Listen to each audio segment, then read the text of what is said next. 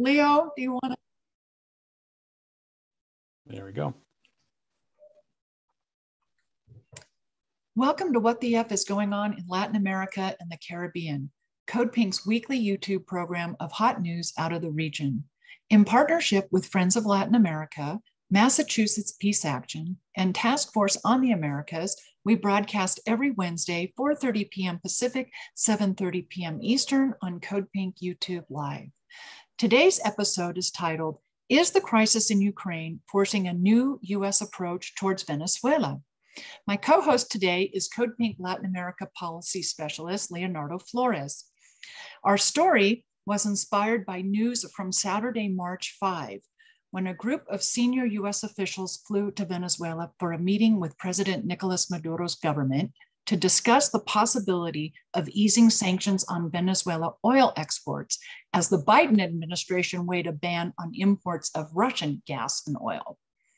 The trip was the highest level US visit to Venezuela in years and came as the United States was seeking to isolate Russia for its invasion of Ukraine.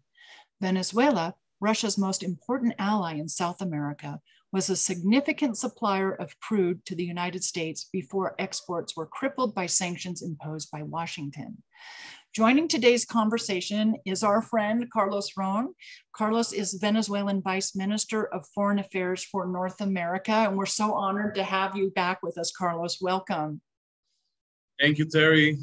Leo, it's a pleasure to, to be with you guys uh, uh, and to be able to to talk a, a bit more about uh, these recent events. Uh, as always, you know that for us, our relationship with the United States and, and, and having an opportunity to speak directly to people in the United States is, of course, very important.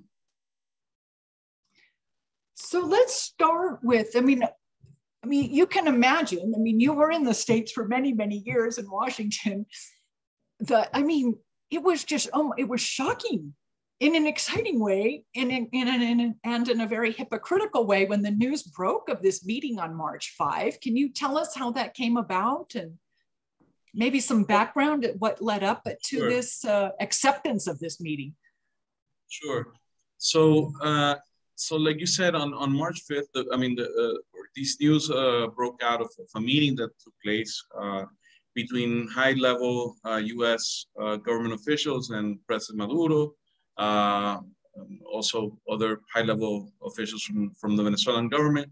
It was the perhaps the first meeting in a very long time of this high-level uh, representation. I believe that we can say this is it's you know there's a lot of changes going on throughout the world. I think we're we're definitely in, in a new era of many situations that that are going on. I think it shows uh, it, uh, you know, the, the failure of that maximum pressure uh, policy that was implemented during uh, the Trump administration in the sense that it didn't amount uh, to what the US uh, had wanted uh, as an objective. And of course, it, it ended up hurting a lot of Venezuelan people.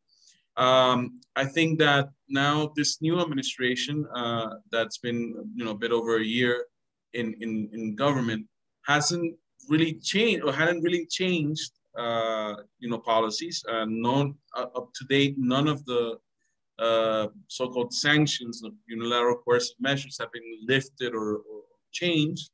Uh, but there was this one, uh, uh, this very important uh, first uh, meeting uh, between government officials.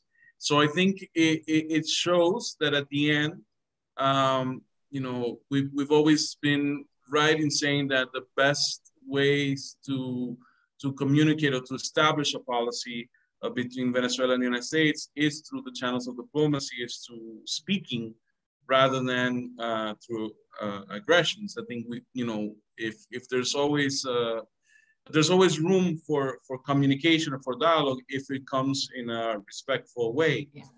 Maduro said, uh, stated, you know, uh, a couple days after the meeting when he came on to live television to, to speak to, to Venezuelan people about, about these issues.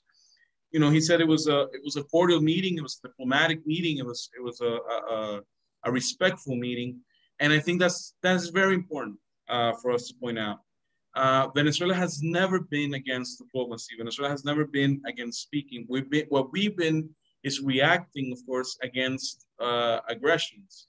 I mean, you have to remember, uh, you know, in the last uh, three, four years, we've been we have undergone attacks like you know a blackout that, that came out of uh, you know an attack uh, hacking uh, our, our, electrical system, uh, an attempted uh, invasion by mercenaries, U.S. trained, some of them coming from Colombia, coup attempt led by Guaido and, and, and Leopoldo Lopez. Like all, all these things that we, all these forms of aggression uh, and of course, we're going to react and we're going to have, you know, a strong position against it. But what we always, we've always continuously stated is that we're open to politics. We're open to diplomacy. We're open to speaking uh, on, on, on another time terms. So this visit, I think, represents a victory for diplomacy in, in, in a sense. Um, that is not to say that things have uh, completely changed or that, you know, this is, this is the beginning of conversations that we'll see if if they continue and and if there's the political will to continue them. But but but I think it is definitely an important uh, new moment where you know diplomacy is is at least in this moment triumphing over you know all the other types of aggressions. To me, this meeting was really interesting because in the days just before the meeting, you had President Biden extending the US national emergency with regards to Venezuela, the one that calls Venezuela an unusual and extraordinary threat to the United States, which is patently absurd. You also had uh, the United States and Colombia engaging in military exercises, maritime exercises, with a nuclear submarine right off of the Venezuelan coast. So, so, so what does it say that on the one hand, finally, after so many years, you have the United States willing to speak with Venezuela. I, I, read in the media that it was the first visit by a White House official since the late 1990s, so over 20 years. And so, so the on the one hand, they're willing to meet, but on the other, they're still kind of keeping this pressure on Venezuela. And then right after the meeting, a few days later, you had the Colombian president Ivan Duque come to Washington, where you know the news was announced that Colombia was named a non-NATO major ally of the United States, which carries with it all sorts of uh, implications for the defense industry and for the Colombian economy.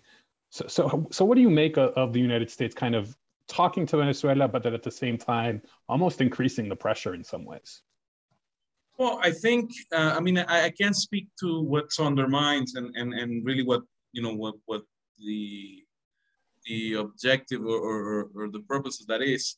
I mean, we, we can say that this is a first advance or, you know, uh, first achievement like, in, in diplomatic terms. But like I said before, it, it's by no means the recomposition of relations or the, you know, uh, uh everything is, is, is, uh, is over and, and, and there's a new relationship.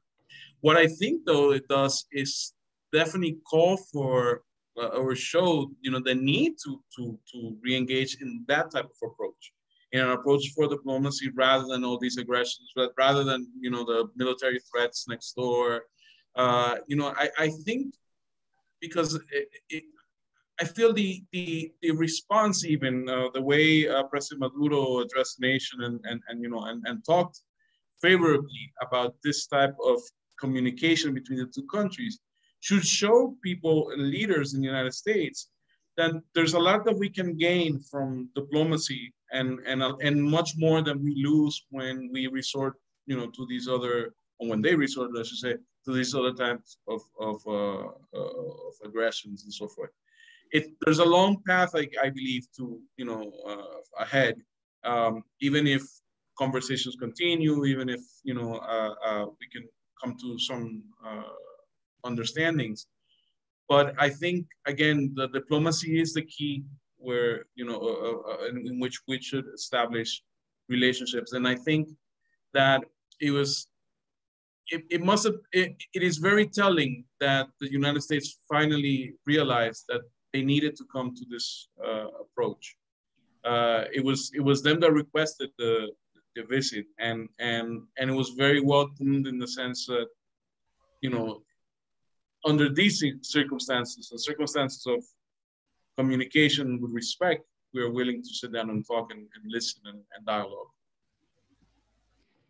You know, it's fascinating to me. I mean, and it's not been overtly discussed in the US media. Well, to some of us on the progressive and leftist news, yes, but the meeting was with the Maduro government, not the Guaido government has that has been recognized by the United States.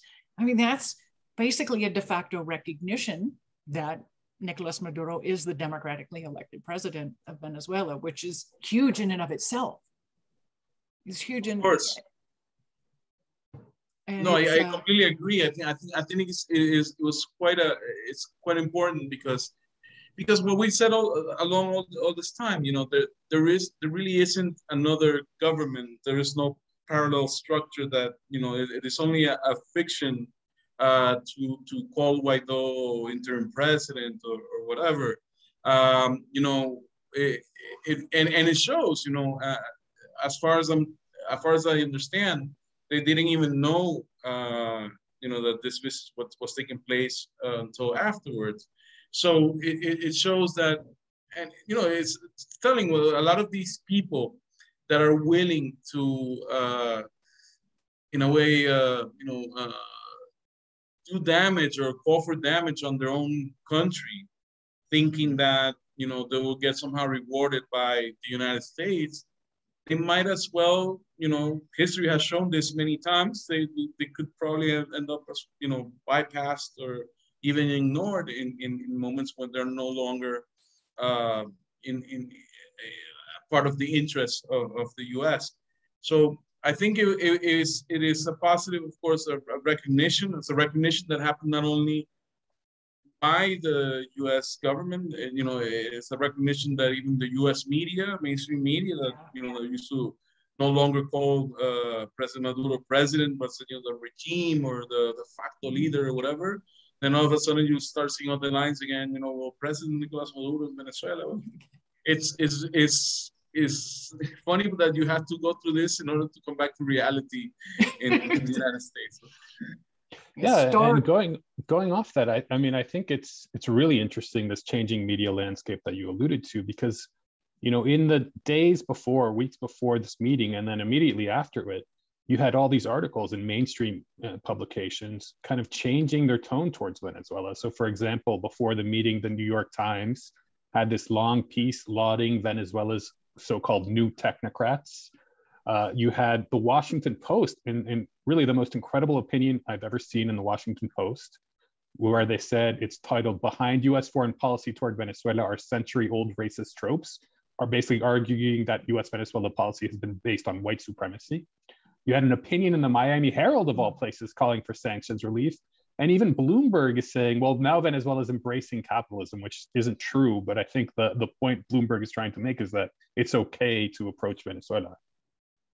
I think what's important here to recognize is that you know uh, if you can if you can so easily change a couple of headlines and a couple of articles in, in order to show it's that it's not that reality changed in three days. It's that reality wasn't being told uh, the way it mm-hmm. should be, and then you know uh, again. Uh, like you said, you know, we're in no way renouncing, uh, you know, we haven't renounced socialism. As a matter of fact, President Maduro has been since the beginning of this year uh, talking about the renewal of our socialism. We're, we're, we're talking about, we, we believe we're not at the socialism stage where we want to be. We're in a process of transition towards socialism. But this is a new moment, a new era of transition towards socialism. Is something that we, we've been discussing, but we've never renounced uh, that idea we are that we've always said that we are we are adapting socialist policies to our own reality, to our own context, to our own time. You know, it's, it's, it's a different moment in, in time. Um, but but you know, we, we said that, and you know, we've been claiming for so many years that this is not a war zone. This is not a place that when you come here, you you know, you guys know this because you, you've been to Venezuela in recent years. But you know that if you read the newspapers, you think that this is a war zone or and that you can't even come here because something's going to happen to you. Like all all of a sudden we realized in, in three or four articles that these things were, you know, uh, Venezuela some, somehow is not as bad as it seemed, or it's not as, as bad as they made it seem for all these years. There's a reality here. There's a reality where uh, uh, this is a country that has been hurt and it's true, this, it has been hurt by this US policy of sanctions. We have seen a lot of difficulties. We could have, and, and you know, these sanctions were aimed at the beginning at attacking those things that we had, that, that the revolution had been able to, to improve and, and, and, and to better, uh, uh, you know, after the, the years of neoliberal policies. We had strong healthcare, we had strong uh, uh, food uh, and, and distribution, we had strong education, and all these things started being affected directly by these sanctions. Even then, though, you know, this the people, the Venezuelan people have resisted, and you know, we we've made all these strides to, you know, to make sure that we survive, and the government has tried to make, you know, make uh, use of, of the little revenues that we're able to get and and not let the you know social programs uh, die down. It's been a struggle for us, and it's been a struggle that in the last couple months, or even the last year, we've seen a lot of success uh, in, in, in you know overcoming these difficulties. You know, for the first time in, in, in this whole year, we we we overcame hyperinflation. You know, this hyperinflation that we're talking about, that this this whole year so far has has not had those high levels of, of inflation. Uh, you know, and, and, even and despite all these uh, uh, sanctions put into place, we found ways to be creative and, and, and, and to move around it. So what I think is interesting is that now now the U.S. can really uh, or should really start seeing the Venezuela that is really here, the truth about Venezuela, the Venezuela that really exists, and not this you know mythical monster that they've built in, in the press. It's so um, I guess as a US citizen, to say it's so astounding and hypocritical and to see the US change. I mean, we are all happy that it's happened, that it was the US that approached the Venezuelan government. Um, but to have, I mean, I'll just be very coarse about it. The US has had a policy of basically starving, starving your nation, yeah. you know, and denying medical access to medical supplies and technology, all, all of it. I mean, just on and on and on. And then just, oh, by the way, now we need your oil. It, it, it's just, um, it doesn't say much for uh, the integrity, to me as a US citizen, to me, the integrity with US diplomacy. And I think it sends a very big message to the rest of the world. It's like, well, and I, and to a certain degree, I understand this is politics and economics too. You know, everybody has certain interests at one point and then it shifts and, you know, the puzzle gets put back together in a different way.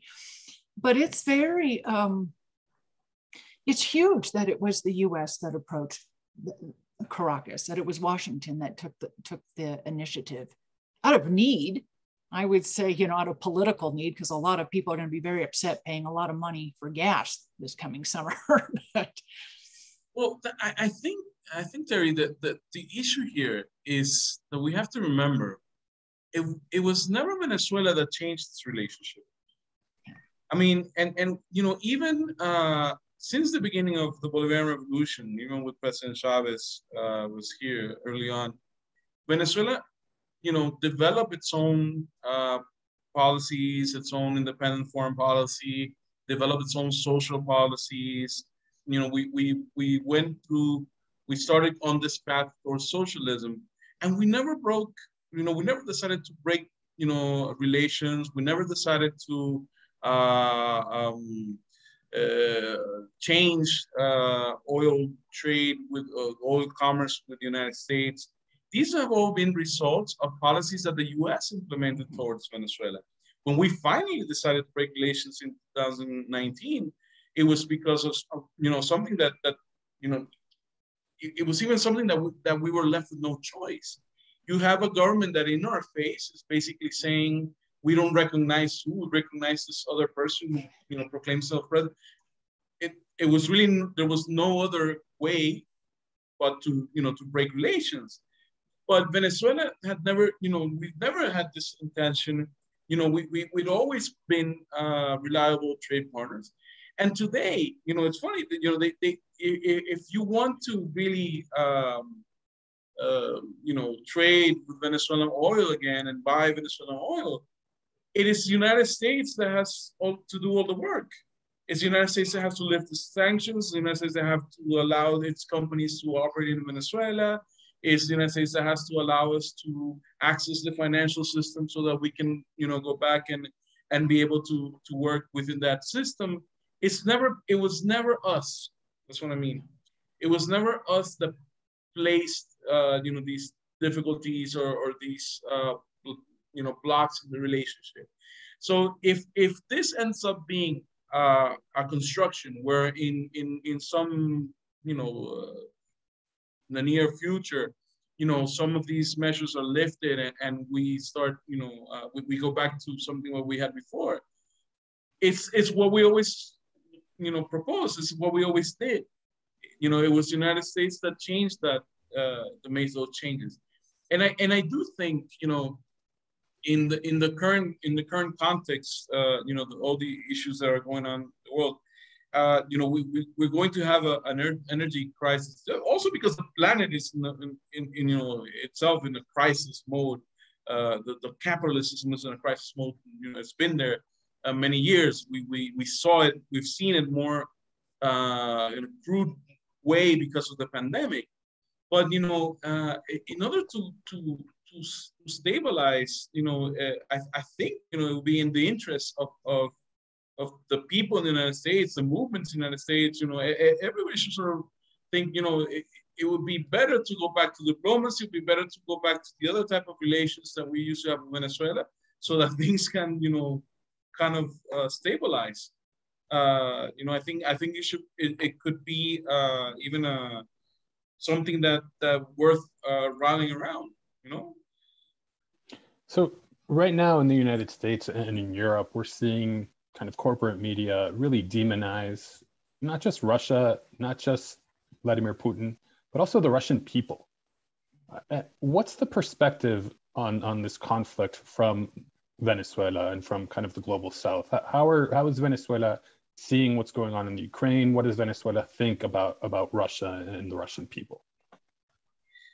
Look, I, I, I need, I, I, I believe that we have to start by saying something, uh, and, and, you know, it's, it's very important. We've always believed, uh, you know, we're talking about diplomacy, we've always believed in diplomacy of peace. Uh, you know, and, and we're of course against uh, conflicts.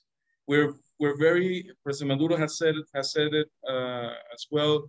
You know, we are con very concerned about, you know, things escalating and, and, and going into another direction uh, that could engage possibly the world into a, a major confrontation. And, and you know, uh, we definitely believe that, that we need, as, a, as an international community, as a global community, we need to do things so that, you know, uh, conflicts uh, scale down so that, you know, we can return to diplomacy.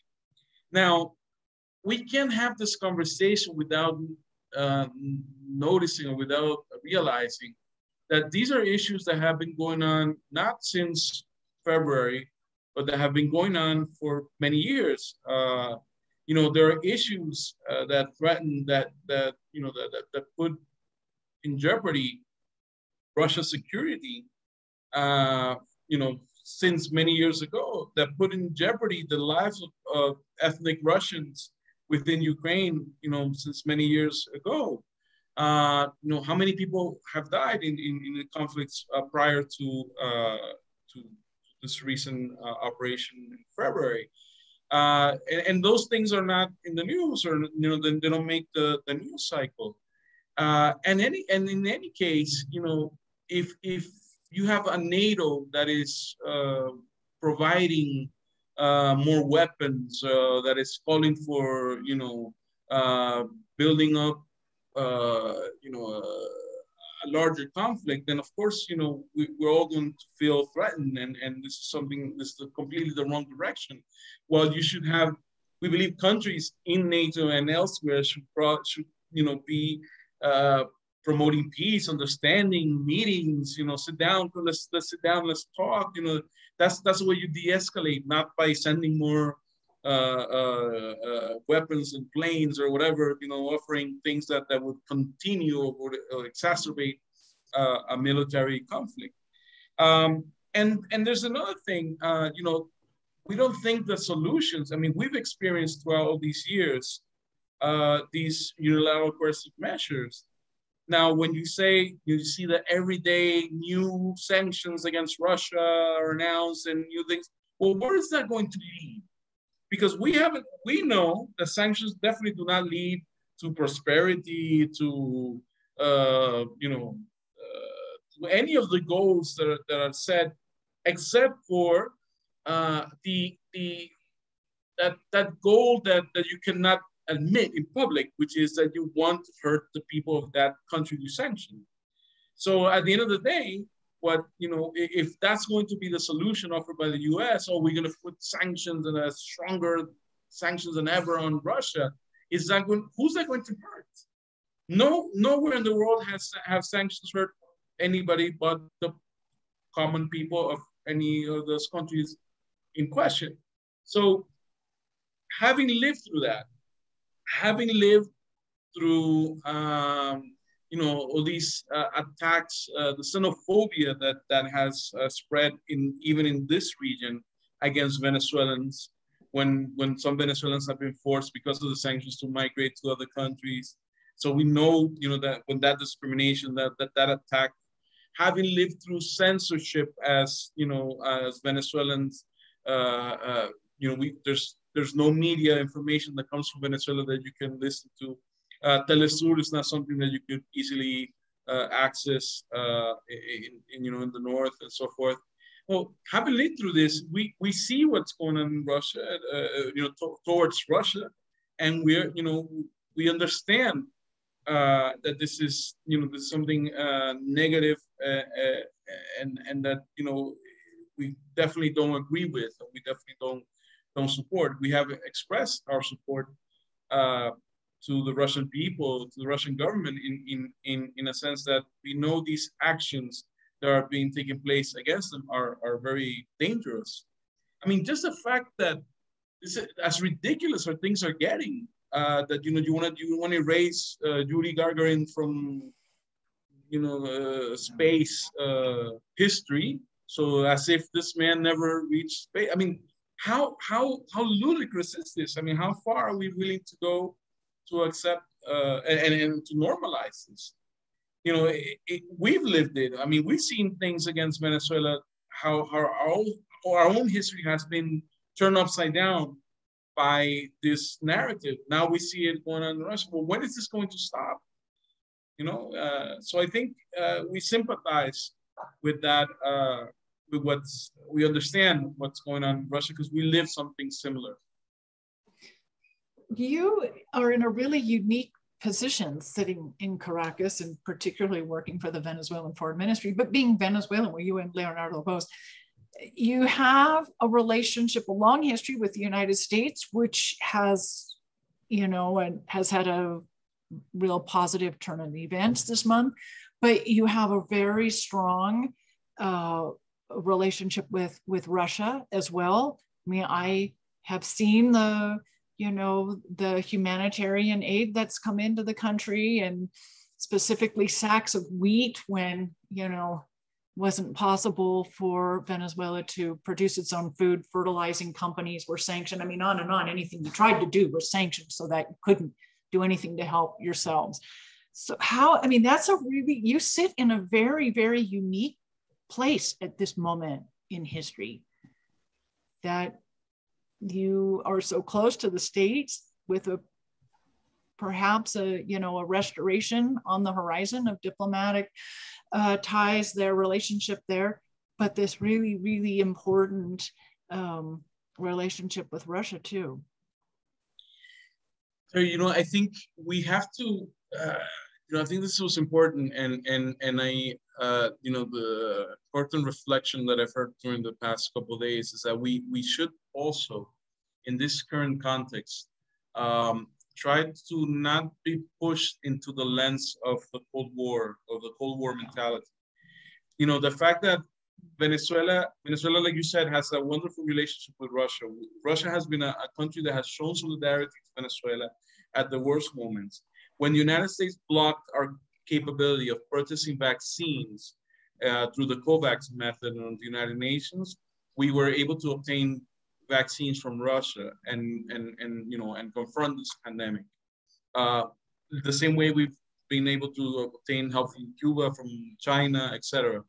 Um, so the world has changed. This is no longer, first of all, it's no longer a unipolar world.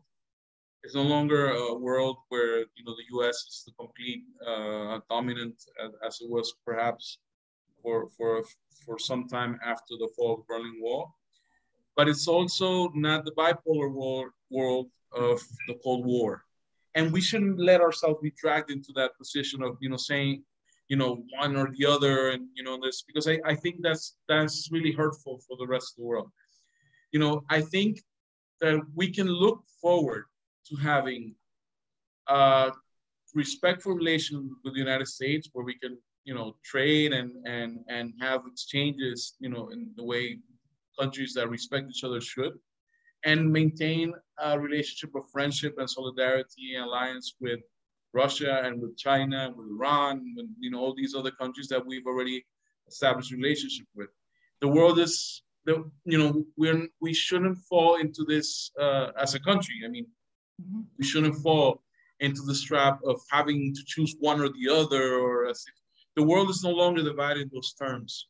The world is divided and you know, it, we as a, as a sovereign nation should really be looking towards where, who can we cooperate with to, you know, obtain true benefits for our, our people, to obtain true, in, you know, exchanges that are profitable for you know both countries, rather than seeing you know this line we can't cross, you know, because if you do, you're you're with us or we're, you're with the enemy and so forth. We have to overcome that that you know uh, mentality, splitting the world into into halves. This is another type of world now. I'm like really pleased to hear that, and I think as I've thought, boy, since this meeting of March 5, it's like the Venezuelans could really teach the US something here it is a multilateral world. The US hasn't recognized it. And if it has, it's, it's going to take a while to accept it, if ever, in my, in my opinion.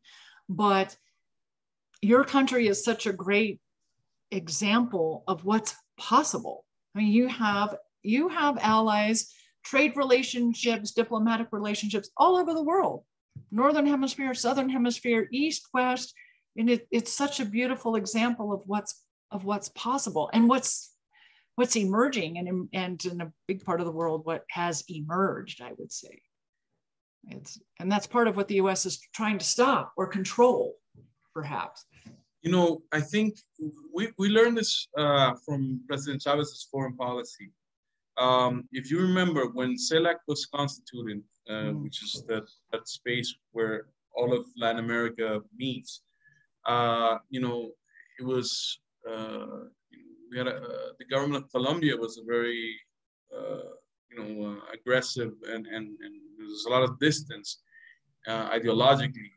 completely another world between Venezuela and, and that government and many of the other governments in the region.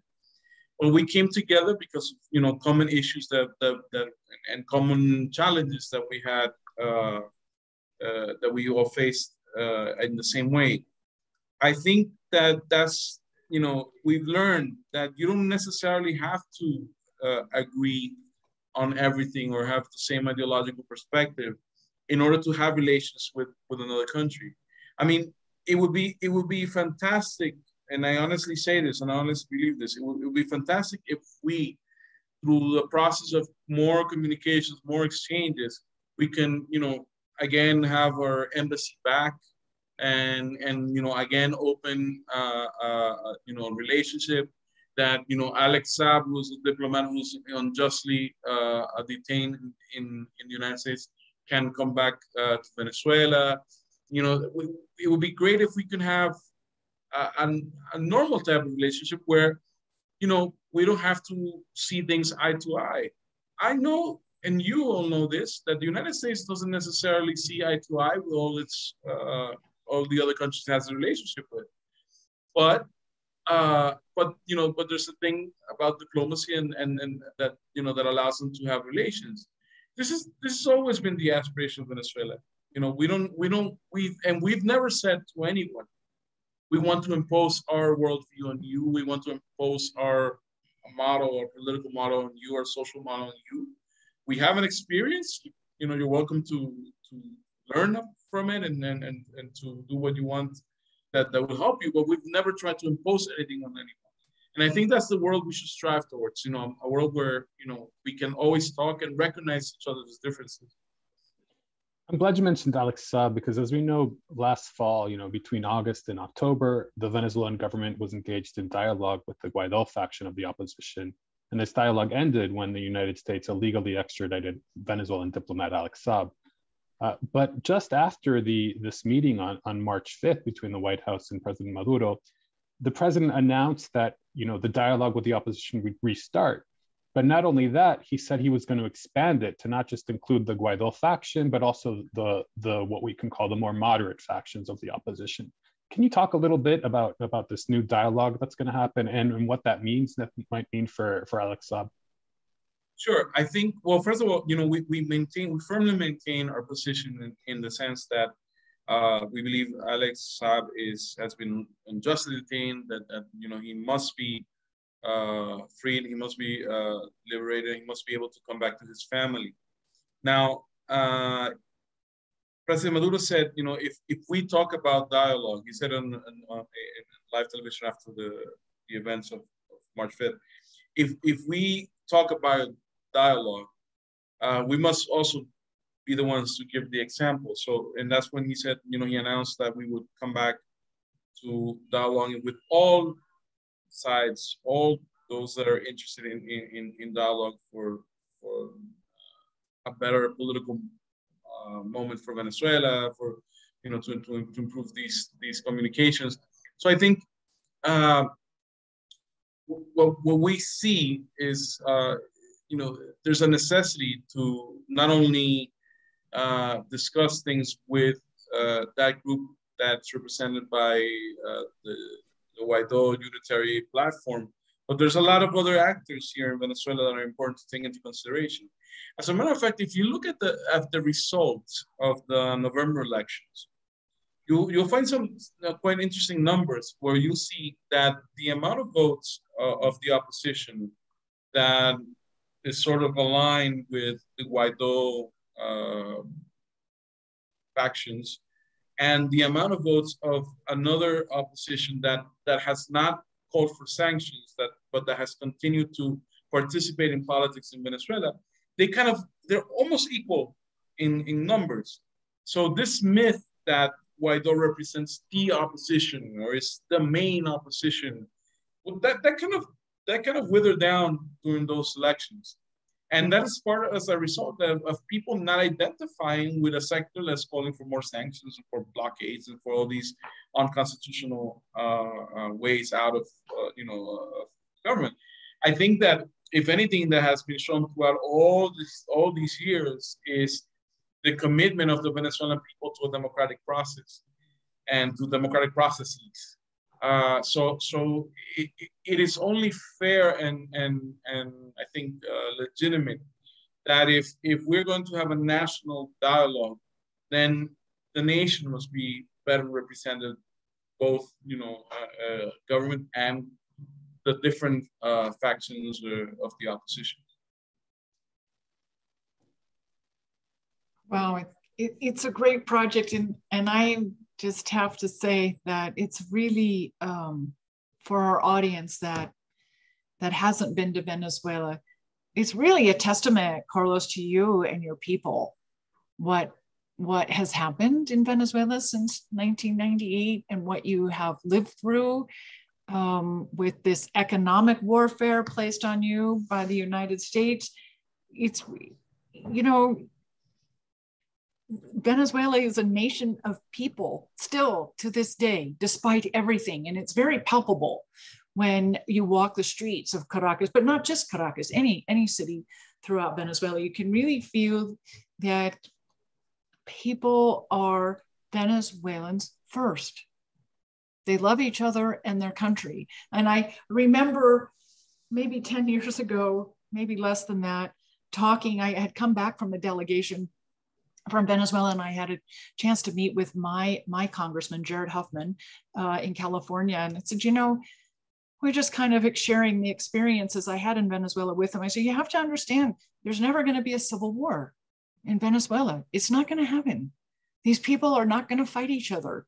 They see their country first. And, and I would say a lot of this US foreign and economic policy directed towards you and your and your country has has made it stronger. It's a stronger sense of nationality. And that, and I don't think, I think that's true for other countries that are suffering um, enormous uh, economic warfare imposed by the United States as well. It, it, it has the inverse effect that it's intended to have. That doesn't excuse or, you know, the, the daily hardships, extraordinary daily hardships in a few years that I witnessed. Um, but it's really, I mean, it's a real testament what all of you have lived through and that and you're and you're still standing and standing strong and standing so proud. And it's a really beautiful thing. I think i think these uh, you know the, the, the the people of venezuela are, are great people. Uh, you know i think we we've shown resilience uh throughout these years. It hasn't been easy. It has it has uh, you know a lot of consciousness uh you know that uh, that has come to be the, the essence of you know motivating people to to continue uh, struggle. But but it's also um, it's a conviction that you're doing the right thing and that you and that you you have a right to, to choose your path. Yeah. You know, and, and and I think that's that's primarily you know what what guides uh, what guides us. In the end, like I said, you know what what we we want this prosperity for for Venezuelans. We want people to have a dignified life, um, and and we want and we don't want to be in conflict with anybody around the world. We you know we are a peace-loving nation. We haven't been in conflict since our independence movement. Uh, you know, with, with any other nation. I think what we're trying to do is really build a different society and a different society that, that is built on solidarity and other principles, cooperation, solidarity, uh, these these type of, of values. We live in a world right now that is that that I think is deeply uh, struggling to to find its values. Uh, I mean, and, and you know when you see the rise of these uh, of hate, you know, of this uh, uh, xenophobia, of, of, of, these fascist practices, um, throughout the world, then you know you, you realize that our crisis is not only a crisis of the environment, it's not only a crisis of, of the economic system, it's a crisis of values. And you know, in in in trying to construct a socialist uh, society, we we've learned that to survive, we've had to rely on on the values of solidarity, on the values of cooperation, on the values of you know people helping each other out and, and, and trying to uh, to really stick it you know stick through it together and not just you know each on his own. So I, I, I think that what what has allowed us really to resist and and it, it may sound a bit romantic but uh, it's really it's really not. You know I, I say it no from not from a figure of speech. I say it from what i've seen and what i what we lived through what has allowed us to survive this has been sticking together, has been you know a, a, a real unity and cohesion of the people, and that's that's and those are the values that I think are needed for the, the challenges that we have ahead in the world. On that note, Carlos, we really want to thank you for appearing on WTF with us. This was a really great conversation. Lots of insights into what's going on in Venezuela, and just uh, you know that spirit that you mentioned of the Venezuelan people, of their ability to resist and come together in the face of such great adversity. Well, thank you very much. It's always a, a pleasure uh, to be able to talk to you, and hopefully, uh, you know, uh, we'll move. Hopefully, we can find ways to to increase uh, these uh, these efforts on diplomacy, and and you know, we can so that we can once again have a, a, a stronger and more fruitful relationship and, and, and bridges with the people of the United States. Thank you so much. It looks hopeful in this particular moment. We're all kind of. well, I think I think that uh, you know things are. We have to take things always one step at a time uh, to be realistic and to. Uh, uh but but we we always act with hope as our guide, and because we, we need to believe that things are, are, are going to develop into more positive ways. Uh, so you know, we always march towards a positive horizon. Oh, thank you again. I'm so happy you had time for us today. Always a pleasure to oh, see you and talk pleasure. with you. So I want to remind our audience that you've been watching What the F is Going On in Latin America and the Caribbean, Code Pink's weekly YouTube program of hot news out of the region. We broadcast every Wednesday evening on Code Pink YouTube Live at 7.30 p.m. Eastern. And also don't forget to catch Code Pink Radio, broadcasting every Thursday morning, 11 a.m. Eastern on WBAI out of New York City and WPFW out of Washington, D.C. Thank you, everyone. And uh, we'll talk with you next week.